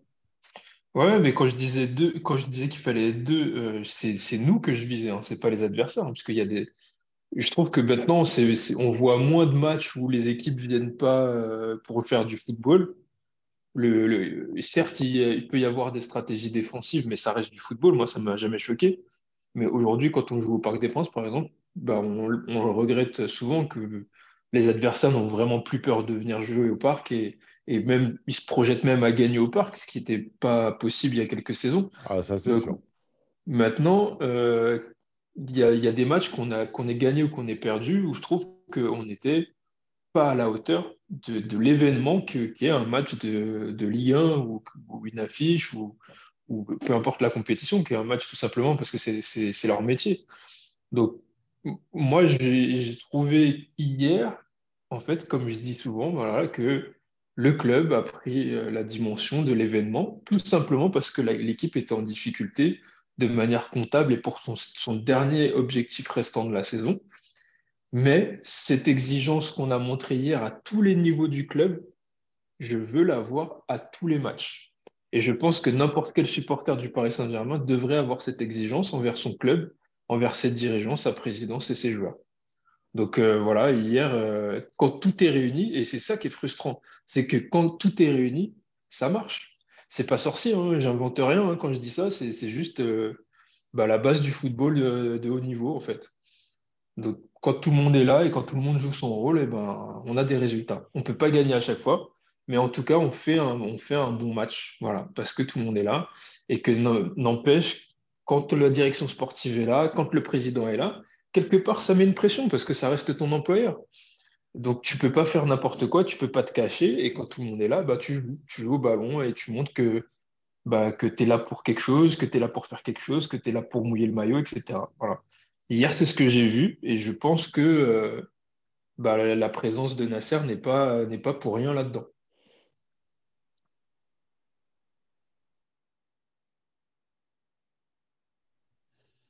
Après, j'ai pas, pas, grand-chose à, à rajouter. Je l'ai dit tout à l'heure, euh, le fait qu'il y ait une, euh, une symbiose managériale et staff et euh, effectif cette semaine pour remettre tout le monde d'aplomb et remettre l'équipe sur le droit chemin, bah, ça a eu son effet samedi, rien que dans la concentration et la détermination. Maintenant, il va falloir que tout cela déjà perdure cette semaine qui va nous amener jusqu'au match contre Lens. C'est dimanche, si je ne me trompe pas. Et il va falloir aussi monter d'un cran parce que l'adversaire, euh, le niveau de l'adversaire va être beaucoup plus important. Avec tout le, tout le respect que j'ai pour Nice, Nantes va venir euh, très déterminé et va jouer sans complexe parce que de toute façon, ils n'ont rien à perdre. Clair. Ils, ils gagnent, ils reviennent à trois points, ils remettent un petit suspense dans la course titre, mais sans, encore une fois, son- leur entraîneur était euh, sur Canal Plus tout à l'heure et il a dit euh, nous, on ne joue pas le titre. Si, si le titre vient à nous, bah, on va le prendre, mais bon, c'est le, le discours Giroud traditionnel. Ah bah ça, mais- mais- mais, enfin, enfin, si je reprends ces mots, c'est vrai. Comme il le dit, on ne démarre pas la saison en se disant on va jouer le titre. C'est- impossible. Mais, oui, mais bon, le- quand tu as trois points, quand as trois points, oui, euh, mais le fait, est- le, fait est, euh, le, fait est, le fait est qu'il soit là. Ce que je veux dire, c'est que en, en- en demi, en, paraphrase, il ne le dit pas directement, mais il dit euh, le titre, si on l'a, c'est parce qu'on nous l'aura donné. Donc, euh, à nous de faire en sorte de ne pas leur donner. Et il va falloir, cette semaine, être encore un cran au-dessus dans, dans tous les, tous les secteurs, tous les niveaux mental, physique et implication pour, euh, mm. pour ce match de dimanche, parce qu'il va falloir non seulement gagner, mais aussi faire un match complet pendant 95-96 minutes et euh, intégral et dominer l'adversaire qui nous a piétiné au match aller. Donc, euh, il y a beaucoup de réponses à apporter dimanche et euh, on va attendre ça euh, avec beaucoup de, beaucoup de curiosité. Une question, les. Une question, on lance depuis leur montée, euh, on les a pas battus, non? Mm, bonne que- On les a battus l'année dernière? Non, l'année dernière, on fait deux matchs on nuls. fait- On fait On deux fait un- Deux fois 1-1. Mais on a dû les battre les années, les années précédentes. Si, si, on a dû les battre. Au parc, déjà, je crois, je pense qu'on les a battus. Euh, à Bollard, c'est plus délicat, mais il me semble que peut-être pas l'année dernière et celle d'avant, mais on a dû gagner. euh, j'ai pas, j'ai pas Non, les. j'ai- Ça fait trois saisons qu'ils sont remontés, eux. Oui, il me semble qu'ils sont remontés l'année avant le Covid. Parce que rappelle-toi, ils montent et ils sont tout de suite hyper chauds en nous accrochant, euh, bah, en nous battant après, euh, après la, la, la, la finale de Ligue des Champions. Ouais. J'ai coup, pas, le pas souvenir qu'on les ait battus, hein, les gars, depuis qu'ils sont remontés. Bon. Jérémy, tu vas possible. dire quelque chose? Non, j'ai possible qu'on les batte. Enfin, je crois que le match. Non, quand on remonte après la Ligue des Champions, On perd tout de suite Ouais. contre eux, ouais, 1-0. mais je crois qu'on les bat au parc. Il me Je semble qu'on les bat au retour. hein. J'ai un doute. En tout cas, c'est c'est une équipe qui, qui, de toute façon, hein, Qui nous a souvent bien. viendra, euh, ils viendront totalement décomplexés. hein. donc, euh,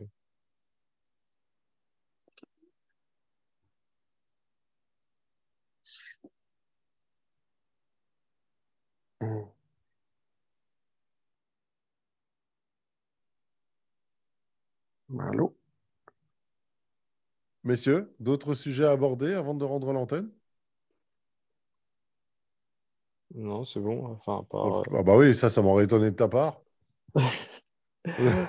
pour une fois qu'on a eu, pour- franchement, pour une fois qu'on a eu la réussite parmi nous, hein, là, c'est à 2 cm près. hein, sur, C'est comme sur ça que tu appelles l'action. l'aîné, la réussite?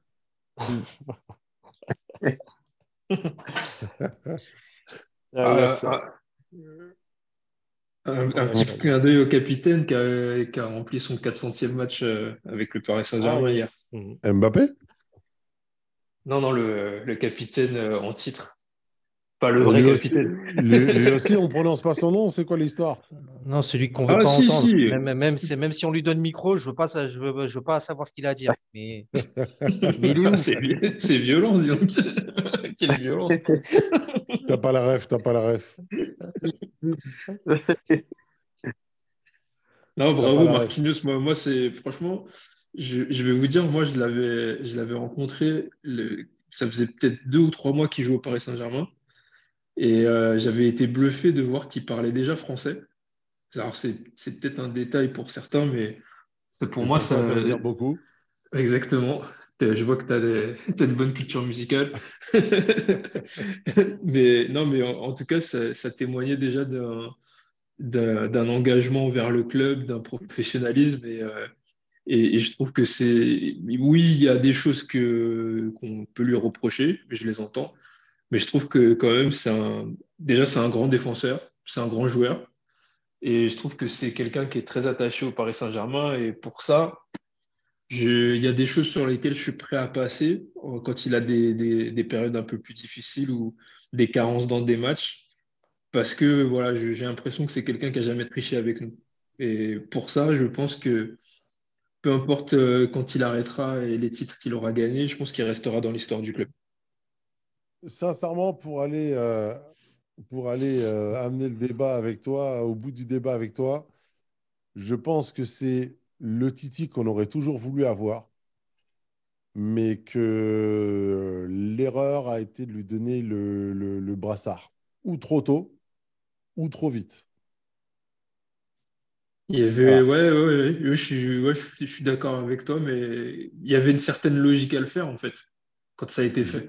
Je pense Bah qu'il y avait ouais. peut-être d'autres joueurs euh, avant, mais euh, ouais, ça arrive peut-être un peu trop vite euh, pour lui.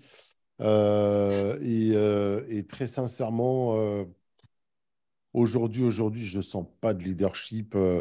il est attachant, hein, mais je ne sens pas de leadership de sa part, comme pouvaient l'être ses prédécesseurs. Donc, je, très sincèrement, je ne suis pas sûr qu'il garde le, le brassard à l'avenir. Mais bon.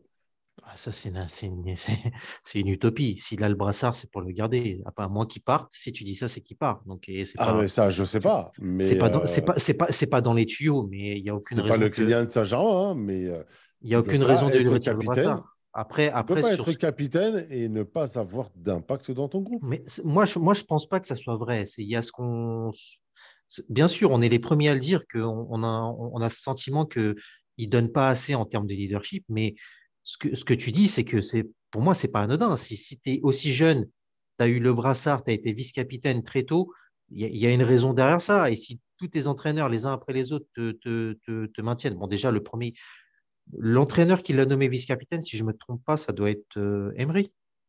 Ouais. Ça doit être Emery. Et il était, il était déjà vice-capitaine devant Cavani. devant euh, pratiquement devant Mota, parce que les dernières années, Mota euh, était plus à l'infirmerie. Bah, exactement. Devant Verratti. devant Verratti. Donc, si, si, si, il en est là, c'est qu'à un moment donné, il a démontré par son caractère des choses qui font qu'il est légitime pour ça. Et aussi du fait que euh, Marquinhos, on a tablé sur lui sur l'avenir. Donc, euh, tu n'allais pas donner le, pas nommer euh, un joueur dont tu savais pertinemment qu'il allait te séparer à très court terme pour, pour le faire attendre. Donc, hmm. Moi, je pense que s'il est capitaine, c'est qu'il est légitime. Après, il y, a le, il y a le cas Mbappé. Forcément, Mbappé, ce qu'il est devenu, ça fait que bah, ça, ça, ça, a du poids dans le vestiaire. Et on l'avait dit à l'époque de Zlatan, hein, il n'avait pas besoin d'avoir le brassard pour être le leader de l'équipe. C'était Thiago Silva qui avait le brassard, mais c'était Zlatan le leader. Mais c'était Thiago Silva aussi. Ça, peut forcément être le cas aujourd'hui. Mais par contre, moi où je trouve qu'il y a une problématique, c'est qu'à un moment donné, Marquinhos était le capitaine et était le leader de l'équipe, très clairement. Et aujourd'hui, il est le capitaine, mais il n'est plus forcément le leader. Et le fait d'avoir été leader et d'avoir été euh, euh, poussé euh, enfin, avoir perdu ce, champ d'action sur son effectif, peut-être que ça doit lui peser. Mais il coche toutes les cases. Hein. Il parle français. Mais, mais, ce que je, mais, ce que je, veux dire, c'est que ce n'est pas forcément de son fait. C'est que bah, Mbappé, tu ne peux pas lui barrer le chemin. Donc, tu es obligé d'accepter. Et quand tu quand, quand as été le capitaine et tu été le leader très clairement de cette équipe pendant X années, et qu'à un moment donné, tu dois te mettre au retrait parce que tu as le petit jeune qui monte, qui monte, qui est champion du monde, qui est le meilleur joueur du monde, qui, a le plus, qui est le joueur le mieux payé au monde, et que forcément, derrière, ta direction, elle dit bah, en gros, ferme ta gueule. Hein. Donc, euh, tu ne peux, pas, tu peux pas faire grand-chose. Mais euh, moi, je pense qu'il est toujours légitime s'il est là. Par contre. Euh, moi, comme dirait, comme dirait, je, pense, je pense qu'il y a des. Je, pense que, je pense que les problématiques et c'est pas le seul pour beaucoup de joueurs. C'est pas tant sur l'aspect euh, mental, c'est sur l'aspect tactique et l'utilisation qu'on fait de les joueurs. Et on, on, utilise trop de joueurs de façon contre-productive qui font qu'ils ne sont pas bons euh, dans leur performance et qui perdent en légitimité à côté. Et c'est ça qu'il faut résoudre. L'utilisation de nos joueurs à leur bon poste pour donner pleine mesure de leur potentiel. Et à partir de là, forcément, ce que tu, euh, Marquinhos dans une défense à 3, c'est sa première saison complète euh, dans ce système. On sait que ce n'est pas un, schéma qui l'affectionne, il n'est pas à l'aise et euh, il fait du mieux qu'il peut. On ne pas se le cacher, hein. forcément. C'est comme la DJ, c'est un joueur qui ne triche pas. je pense qu'il fait du mieux qu'il peut, mais il a aussi ses limites. C'est peut-être pas un joueur qui est fait pour ce système-là. Mais à partir du, moi, ce que je trouve problématique, c'est qu'à partir du moment où tu dis et tu viens de le prolonger encore, tu dis, moi, je compte sur toi sur l'avenir et je veux que tu restes dans l'équipe, je veux même que tu finisses ta carrière ici, ben, mettez-le dans les bonnes dispositions. C'est pareil pour Verratti, je l'ai dit tout à l'heure pour Hakimi, pour Neymar, pour d'autres. C'est utiliser les, utilisons nos joueurs dans leur disposition naturelle et ne, ne, bricolons pas des choses qui ont ni queue ni tête pour avoir ensuite un collectif, on a dit tout à l'heure, un jeu, un collectif euh, qui soit euh, proche du néant. Ben, pour, euh, ah, par rapport à ah. ce que, par rapport à ce que tu as dit, c'est qu'il y a juste un truc où je suis pas d'accord, c'est que on peut lui barrer la route à Mbappé. Parce qu'en fait, ce qui doit compter avant tout, c'est l'histoire du club. Et dans l'histoire du club, bah, Marquinhos, ça fait plus longtemps qu'il est là, ça fait plus, ça fait, il est irréprochable sur beaucoup de choses. Donc on peut, quand on est le Paris Saint-Germain, dire que voilà, euh, le club c'est euh, Marquinhos et que tu peux être un leader dans ton vestiaire, il n'y a pas de souci, tu peux avoir euh, ta tête sur le stade, tu peux avoir tout ce que tu veux. Le brassard, c'est Marquinhos, ça restera Marquinhos jusqu'à ce qu'il quitte le club. Et c'est comme ça, parce que c'est ce qui se faisait avant dans les grands clubs. Mais je pense que quand tu as vécu avec des capitaines comme euh, Totti, euh, comme Puyol, comme plein, comme euh, Sancho Quatros euh, au Real. Je pense qu'il y avait d'autres ah, joueurs qui, qui, ont, qui, étaient plus importants à des, à des moments de leur saison ou à des moments de leur carrière que les capitaines en place. Mais la vérité, c'est que le capitaine, il était l'identité du club. Et aujourd'hui, je pense que, pour moi en tout cas, Marquinhos, même s'il n'est pas français, même s'il n'est pas né à Paris, etc., comme euh, comme c'est le cas de Kylian, pour moi, il représente plus le Paris Saint-Germain en termes d'image que, euh, que Kylian. Comme Rai l'a été à son époque. Mais ce que tu dis là, c'est moi je, suis totalement d'accord avec toi, mais enfin, disons les mots très, très de façon très crue. le PSG a vendu son âme à la famille Mbappé. Et à partir de là, moi, moi je dis toujours que Kylian, son idée, c'est de faire du Paris Saint-Germain son équipe comme le Real Madrid a été l'équipe de Cristiano Ronaldo. Mais Kylian Mbappé et Cristiano Ronaldo, ils n'ont pas du tout la même mentalité. Ronaldo, c'est un gars qui savait se mettre en retrait et qui savait rester à sa place. Et après, j'ai pas envie de rentrer dans des, dans des stéréotypes, institutions, etc. Le Real Madrid est un plus grand club que le Paris Saint-Germain, ça personne ne me contredira. Et les joueurs qui remplissaient le vestiaire du Real Madrid, tu as parlé de Ramos tout à l'heure, c'était des joueurs qui en imposaient plus et qui, qui à un moment donné, euh, s'il était, était plus légitime pour être capitaine. Et peut-être que cette saison, Marquinhos a eu du mal justement à gérer cette légitimité et le fait que bah, Mbappé a pris, de, plus de place et comment est-ce que moi je me positionne dedans? C'est pas facile à gérer. Hein. Moi qui ai été manager, moi qui ai été manager pendant longtemps, je sais que c'est pas facile à gérer quand tu reçois dans ton, quand tu as dans ton effectif du jour au lendemain quelqu'un qui euh, prend plus de place que toi, qui par ses idées, par son charisme, par euh, tout ce qu'il apporte, bah, en fait, t'écrases et tu dois trouver ta place. Et, et un bon manager, c'est aussi celui qui sait se mettre en retrait. Et je pense que Marquinhos, il est dans cette démarche, c'est de savoir se mettre en retrait quand il faut se mettre en retrait.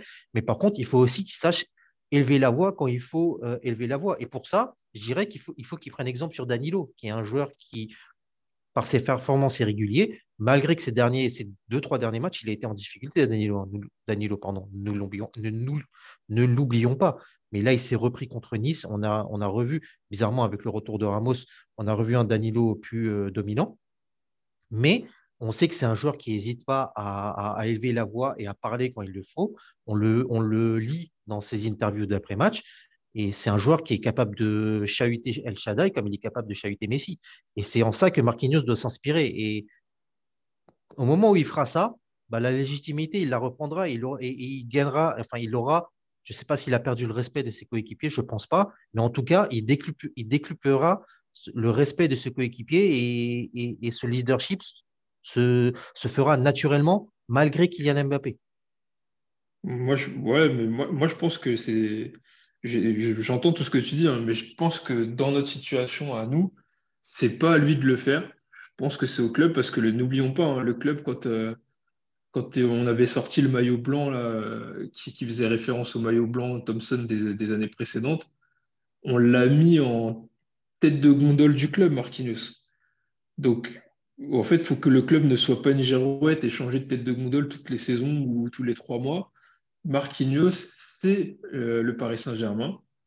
Donc, c'est le capitaine. Donc, la direction, euh, la haute direction, je ne parle même pas de la direction sportive, je parle de la présidence, devrait envoyer ces, signaux-là et dire que voilà, aujourd'hui, on a un capitaine, on a d'autres leaders, comme ce qui est fait en équipe de France, en fait puisque, puisque Mbappé, il fait partie des deux, il a les deux casquettes quand on regarde en équipe de France. Les choses sont dites, les choses sont claires.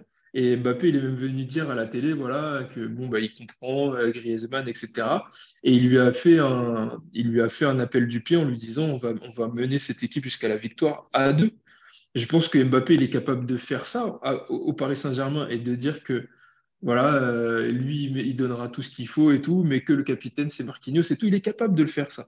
Mais est-ce qu'on lui demande de le faire? Est-ce qu'on a une direction qui, qui te dit, voilà, on a un, un capitaine établi et on a d'autres leaders, on a des joueurs cadres. Ça peut être Mbappé, ça peut être d'autres. On, on s'appuiera sur tout le monde, mais il y a un patron et on n'en changera pas. Et moi, je, pense qu'on on lui fait un procès de personnalité. Il a sa personnalité. Un, capitaine, c'est pas forcément un gueulard, c'est pas forcément quelqu'un qui s'impose dans les mots, mais ça peut être un leader par l'exemple. Et je pense que c'est le type de capitaine qu'est Marquinhos. C'est quelqu'un d'exemplaire. Je pense que c'est quelqu'un qui travaille beaucoup, qui est très sérieux, qui, fait de la préparation invisible. Je pense qu'il fait toutes ces choses-là. Je pense que rien que pour son professionnalisme, il perdra jamais le, respect de ses coéquipiers. Et quand vous regardez comment ça se passe en sélection brésilienne, euh, Neymar, il a, beaucoup d'affection et beaucoup de respect pour Marquinhos. Ça se voit quand quand il part jouer là-bas. Quand on regarde euh, la, perception internationale de, de, Marquinhos, que ce soit en sélection ou au PSG, il n'y a que chez nous qu'il est contestable. Ailleurs, personne ne remet en question euh, ni son leadership ni son talent. Ok, ok. Bon, au moins, au moins, au moins c'est dit. Euh, L'avocat de la défense a parlé. Messieurs, on s'est un peu, euh, on s'est un peu lâché sur ce cas Marquinhos, aux grandes dames de, de, de Jérémy, je pense. on peut clôturer, on peut clôturer ce, ce podcast. Moi, je vais, je vais y aller de ma phrase. Je suis d'accord sur, sur tout. Ah, sur tu, tout, tu, euh, tu, tu, tu veux poursuivre tu, tu remets une pièce Ah, Une toute petite. Je pense aussi que, oui, voilà, moi je pense qu'il n'y a pas de. Même Mbappé, de sa propre bouche, hein, enfin il le dit publiquement, on va savoir ce qu'il dit en, en privé, mais de sa propre bouche, euh, il n'a jamais remis en cause le statut de Marquinhos et son leadership, il l'a même toujours respecté. Euh, D'ailleurs, lorsqu'il y a des, euh, y a des problèmes, euh, enfin, quand il fait des reproches à la défense de façon générale, c'est à Marquinhos qui s'adresse parce qu'il sait que c'est Marquinhos le patron derrière et que c'est lui qui, est censé tout gérer. Après, je pense que tout capitaine a, est aussi tributaire de- des performances sportives et que ça a été pour lui, enfin, pour lui, il y a vraiment un événement marquant dans sa carrière de capitaine, c'est euh, l'élimination à Madrid, où il passe complètement à travers du match et euh, peu de temps après, euh, une banderole qui disait Marquinhos, l'exemple à suivre. Et je pense que psychologiquement, ça, a laissé des traces parce que euh, il se considère comme capitaine, leader, et bah, le jour où il fallait, bah, il passe au travers. Et que derrière, il a, il a eu peut-être une, reconstruction à ce niveau-là, de- d'essayer de se concentrer sur ses performances euh, avant celles de, de l'équipe, en se disant que bah, si je suis bon, euh, derrière, ça va suivre. Euh, donc, du coup, bah, leader et par l'exemplarité. Et puis, il y a eu aussi l'épopée du Brésil, qui, l'élimination en Coupe du Monde, qui, qui a rajouté une couche là-dedans. Et forcément, bah, les joueurs ont beau dire qu'ils ne lisent pas la presse, euh, qui, qui ne, regardent pas les réseaux, mais forcément, ça, a fait parler. Un, joueur du PSG qui, échoue dans un moment, euh, enfin, qui, rate son geste dans un moment décisif euh, au moment d'une élimination. Donc, ça, je pense qu'il y a, beaucoup de choses qui sont arrivées, mais j'ai aucun doute sur, euh, sur le joueur et, son, et sa capacité à, à surpasser tout ça. Et, pour moi, ce n'est pas, pas un souci en, soi. Il y a d'autres priorités des chantiers bien plus prioritaires que celui-là, même si euh, l'émergence euh, d'Mbappé, mais Mbappé, pareil, hein, lui, ses performances sur le terrain font qu'il sera légitime. Parce que je viens de voir une statistique, il a marqué 6 buts en 2023, dont 5 contre, euh, je ne sais plus quelle équipe, l'équipe euh, en Coupe de France, si, si je, crois bien. Donc, euh, avec pas mal de prestations en demi-teinte.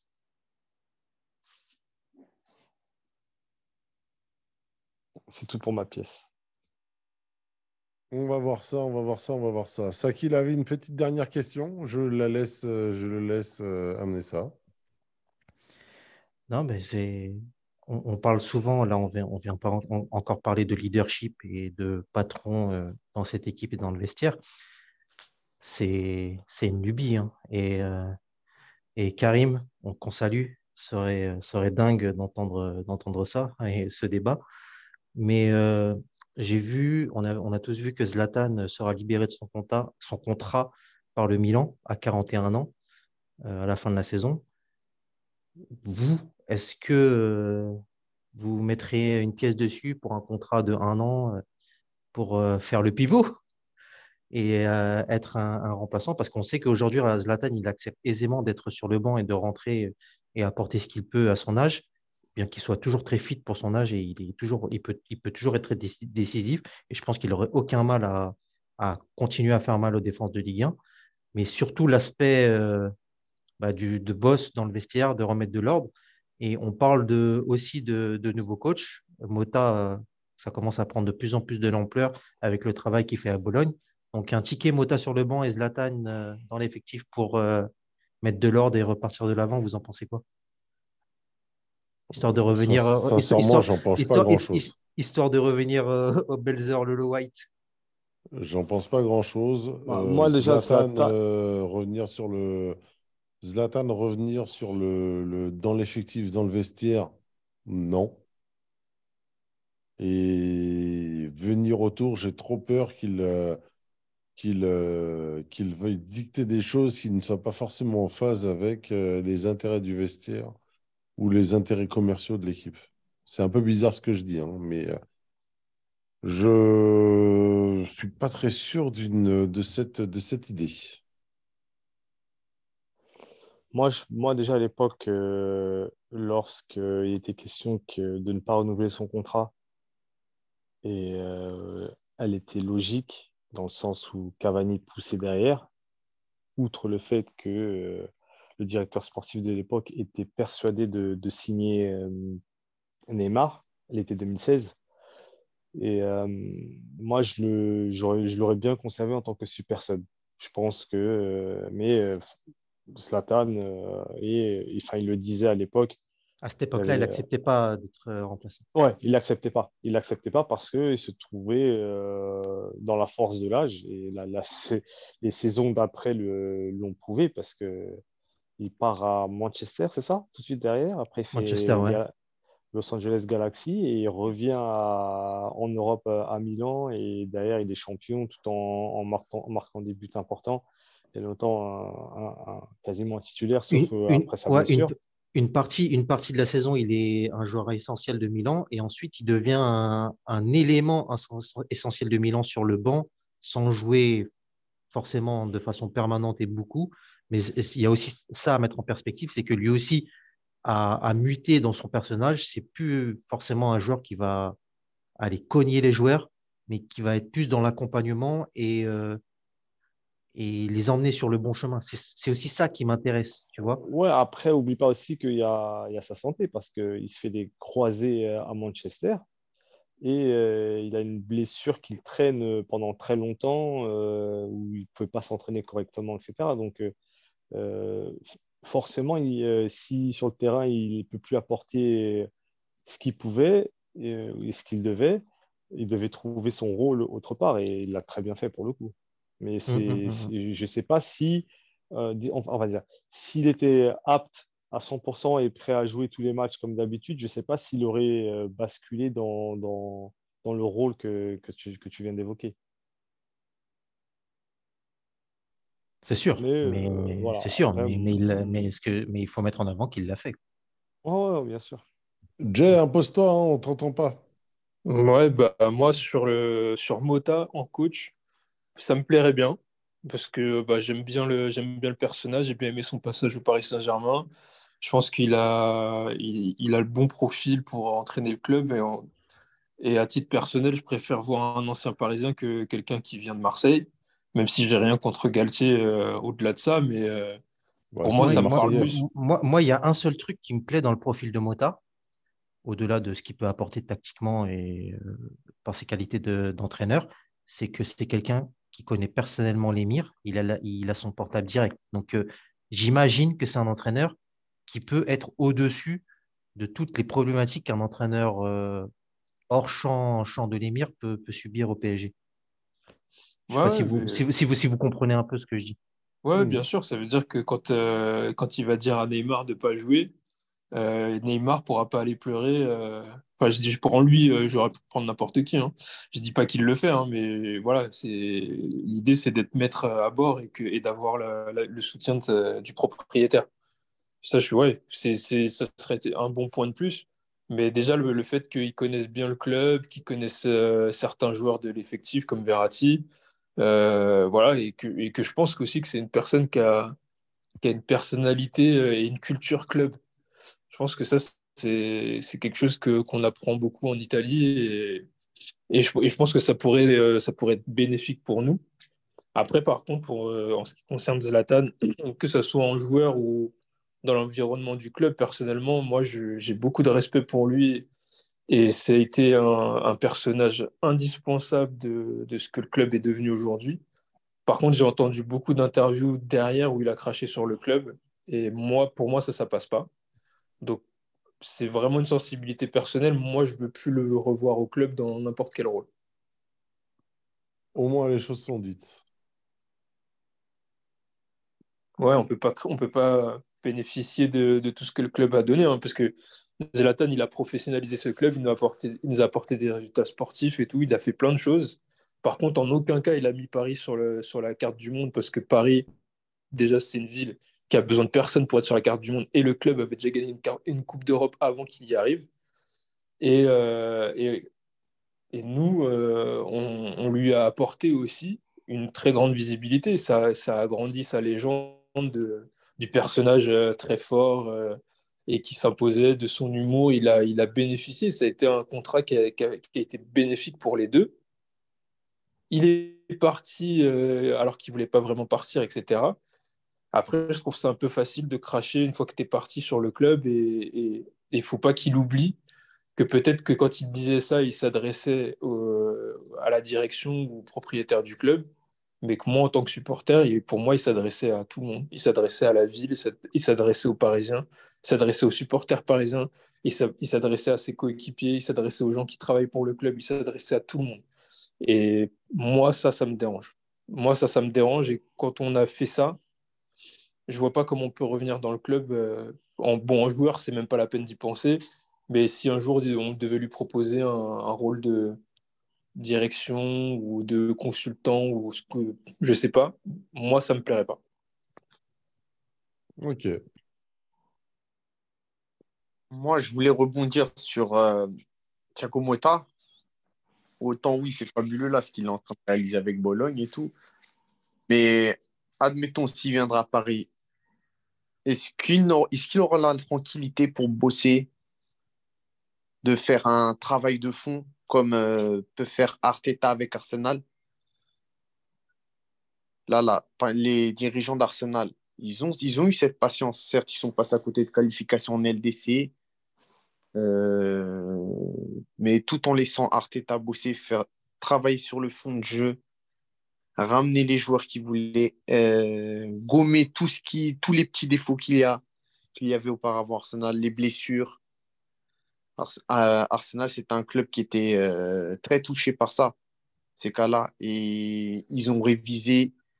Il a ramené toutes les personnes, des personnes compétentes pour qu'ils puissent euh, remodeler tout ça. Et aujourd'hui, on voit le boulot qu'il est en train de faire. Mais à Paris, nos dirigeants, ils auront la patience de ça? Moi, c'est la question que je me pose. Je ne suis, pas contre l'idée de Mota. Hein. Moi, c'est en, ça, en ça que je disais que. moi, je, je, pour être très honnête, je suis assez dubitatif sur ce qu'il peut apporter tactiquement parce que déjà, on sait que Mota, il revient, il va, pas, il va, il va vouloir jouer en 4-3-3. Et est-ce que l'effectif aujourd'hui est, est, est, construit pour ça? Ça veut dire qu'il faudra reconstruire une nouvelle fois l'effectif. Bon, bref, peu importe. Mais comme je disais, c'est que il est beaucoup plus proche de, des instances dirigeantes qui sont au Qatar que tout autre entraîneur n'est passé avant lui. Et en ça, peut-être, je trouve, enfin, je pense que il pourra peut-être travailler plus librement parce que justement, regarde, typiquement, ce qui se passe en ce moment, c'est que le PSG ne gagne pas, se fait éliminer en Ligue des Champions. Euh, au Qatar, l'émir, il dit Mais c'est qui le guignol qui entraîne l'équipe? C'est qui Galtier? J'en veux pas, virez-moi ça. Alors que si c'est Mota, il dira bon, euh, Thiago, qu'est-ce que tu fais? Qu'est-ce qu'on fait? Qu'est-ce qu'il te faut? Ce serait plutôt qu'est-ce qu'il te faut euh, que, que, Comment est-ce qu'on peut t'aider pour que tu, tu y arrives? L'approche, elle serait différente. Possible. Alors moi, concernant Mota, euh, je pense très sincèrement que ça peut fonctionner dans l'idée qu'on veut faire euh, actuellement là. Euh, c'est-à-dire euh, un, une équipe, un projet autour d'Mbappé avec euh, une tendance beaucoup plus jeune dans, les recrutements. Donc, lui, il ne faut pas oublier son passage avec les U19 nationaux de, du club.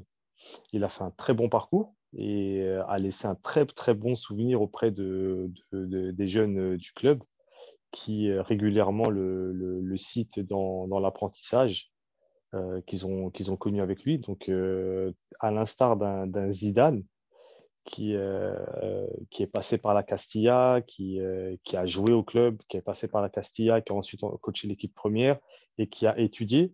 D'ailleurs, il y avait une thèse qu'il avait, qu'il avait faite sur le jeu de position, etc., qui était assez intéressant. et intéressante. Et donc, cette trajectoire, cet esprit club, cette façon de, de, de, voir le football, c'est quelque chose qui, qui, a un plus et qui peut apporter une âme au club parce qu'il était là au début du projet.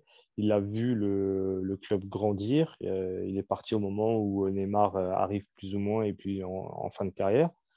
Donc, il a toute cette vue d'ensemble et ça ne peut être que, que bien. Je suis moins d'accord avec toi, Sakil, parce que je pense qu'il est assez pragmatique.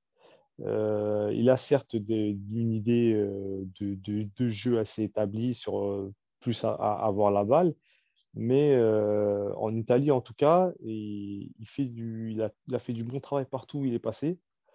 Par contre, il a toujours eu des accrochages avec, et s'est souvent fait virer en fin de saison malgré des bons résultats et un vestiaire acquis à sa cause. Donc, euh, est-ce qu'il y a Anguisse ou Alain Roche? Je ne sais pas. Oh, tu sais, on, a su faire avec Tourelle, pourquoi pas avec lui hein Après, c'est, euh, je pense qu'il remplit quand même beaucoup de, de, cases. La seule, euh, ce qui va lui manquer, on va dire, c'est peut-être l'expérience en, en, Ligue des Champions, mais en tant qu'entraîneur en tout cas. Mais est-ce que Zidane avait euh, l'expérience euh, dans la Ligue des Champions? Après, c'est vrai que Zidane, non, je dis ça, mais il a eu, euh, il a passé par l'étape où il était adjoint d'Ancelotti. Donc, il a pu voir au plus près certaines choses. Mmh. Et Zidane aussi connaissait certains cadres déjà du Real. Marcelo, Marcelo avait joué avec lui, Ramos. Je pense aussi qu'à l'entraînement, il a dû calmer deux, trois mecs. Mmh. Je pense. Mais bon. Messieurs, on va stopper le podcast là. Merci encore pour votre participation. Merci Sakil. Merci Odez, merci les gars. Passez une bonne soirée. Merci Jérémy. Merci les gars, merci Odez. Bonne soirée à tous. Merci Gel Parisien. merci Odez, merci les gars, bonne soirée à tous. Tu salueras de notre part euh, Gel français. Avec plaisir, j'y manquerai pas. et, bonne soirée, Lenny. Merci encore pour euh, ta visite. Merci à vous, les gars. C'est toujours un plaisir. Ah bah, écoute, j'espère que tu seras parmi nous la semaine prochaine. Au moins, c'est dit. Messieurs, merci encore une fois. Mesdames et messieurs, merci encore pour votre écoute. J'espère que vous avez pris du plaisir autant de plaisir à nous écouter que nous, nous en avons eu à faire cette émission. On se retrouve dès la semaine prochaine pour un nouvel épisode de Paris by Match. Merci encore et à très bientôt.